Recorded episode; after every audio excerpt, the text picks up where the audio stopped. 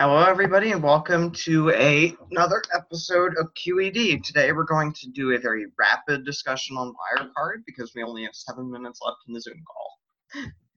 So, Wirecard, where to begin? Uh, Wirecard is a, one is our newest case of just complete brazen corporate fraud. It's like an Enron or a WorldCom where there's just very shady accounting and the bubble finally burst on them. The So WeWork they- of telecom. What? The Oh. WeWork of telecom. Well, WeWork's dodgy financials were actually in their financial statements. Everyone knew they weren't making money. Wirecard lied and said they made money when they weren't, so it's different. uh, but Wirecard is basically like one of these things that it's like a PayPal where it does credit card processing. It does a lot of the back end work there. And the fraud came, and they've been supposedly rapidly expanding, but most of the expansions were just kind of not there. Like straight up, when this fraud news broke, they said we're missing 1.6 billion dollars of money. I mean, like that's how brazen it was. They just were missing 1.6 billion dollars. Never existed. Only existed on the balance sheet. So the fraud actually was caught by the Financial Times. Uh, there were red flags out there, and a lot of short sellers kind of had kind of thought that their finances were dodgy, so they bet against the company.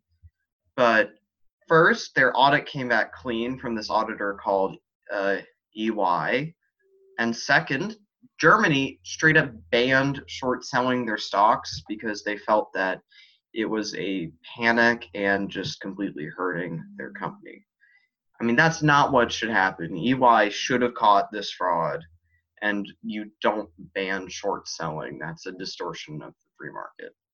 Instead, you figure out why people are short selling. But like for the but to imagine the scale of this, Wirecard was on the German DAX 30, which is their equivalent of our Dow Jones. Imagine if uh, let's say General Electric just announced that their entire business did not exist. That's why this has been such big news. Uh, and the Financial Times did excellent journalism on this.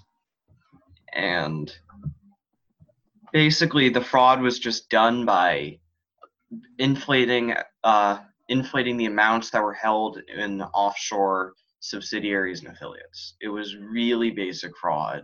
The auditor should have caught this, but didn't. So, what are y'all's thoughts?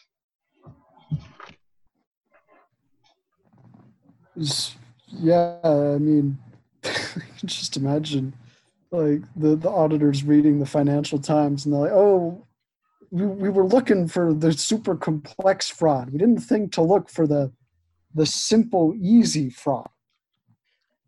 That one slipped by. That's our bad, guys.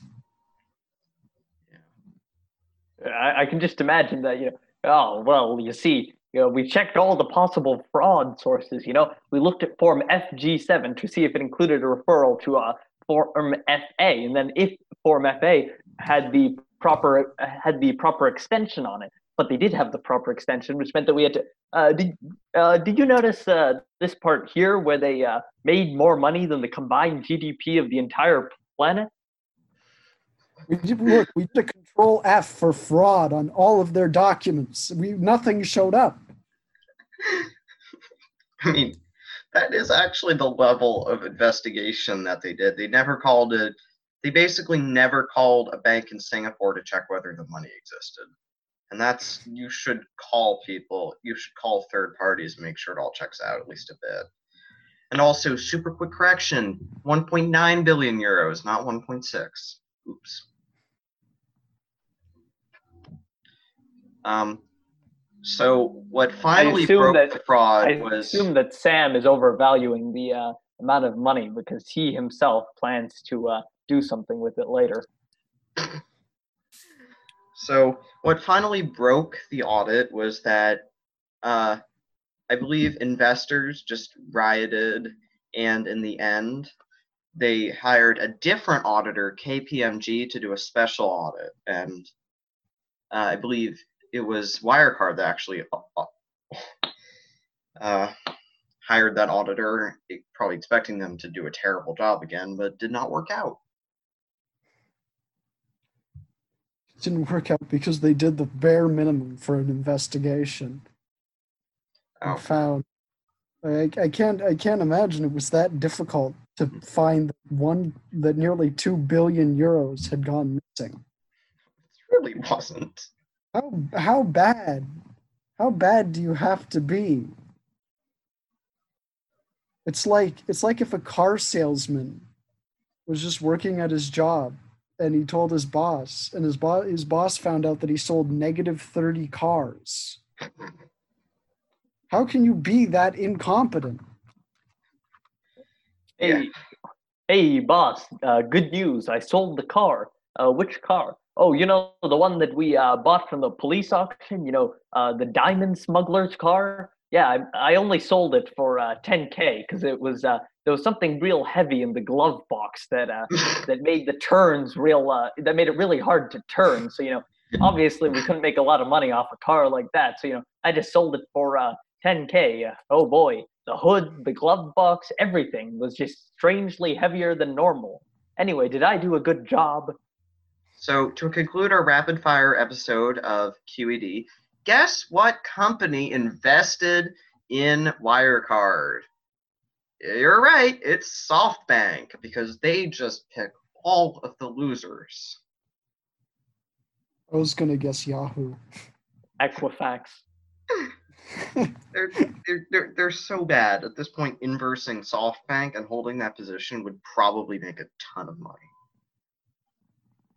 I'd also like to apologize to the auditors out there because I think they'll probably. I just don't want them uh, inve- strongly investigating my financials when I get older.